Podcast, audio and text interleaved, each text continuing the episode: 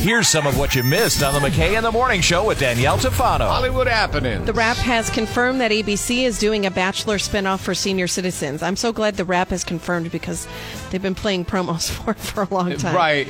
It says uh, ABC's casting site says, "Give us your grumpiest old men. Give us your golden goldenest girls. Now casting seniors looking for love." Oh boy. They get- yes, Golden 65 plus. What's that? It's 65 plus. Finally, I read that ABC is working on a new version of The Bachelor for the elderly.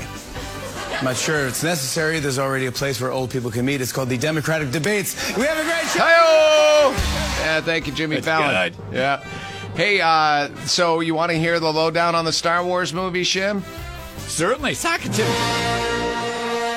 They say it may be a Lando uh, Calrissian. Calrissian?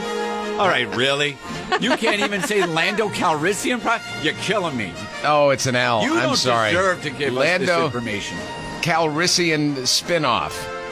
So it's not known whether the old Lando, uh, Billy D. Williams, or the new Lando, Donald Glover, will star in the film. You gotta, you gotta have Donald Glover. You, got, you have to have both of them. So it begins with Donald Glover being his swag self, and then you got Billy D. Billy D. Thank you, just acting all mm, thirsty for the ladies. Okay. Nice. Speaking of, Okay. uh, we Thanks, played some Danielle. Jimmy Fallon audio. Um, he tells Complex Magazine that he once kissed Michael Jordan on the lips by accident. There's audio of that. Yeah. Hello. I had a very awkward run-in with Michael Jordan. What happened? I was at a, a, a golf charity event with uh, Jeter. Okay. And, uh, and so I was playing with those guys, playing with Jordan. We were at some nightclub at the end of the night or something like that. And he's like, uh, Derek's like, Jimmy, you know Michael? I go, yeah, I know you. And I went to say what's up. And I went to like kind of, I don't know, give him a kiss on the cheek. And he wanted to give me a kiss on this cheek. Uh-oh. And we both like kissed on the lips. And it was, I thought I was gonna die. I thought I was gonna, I go, he could just kill me right Did he now." play it cool? Did you He- play it? He grabbed me and he goes, "It's okay." Uh, Netflix is launching a new daily feature called the Top 10 List. It will allow streamers to see what other people are watching and what the day's most popular movies and TV shows are.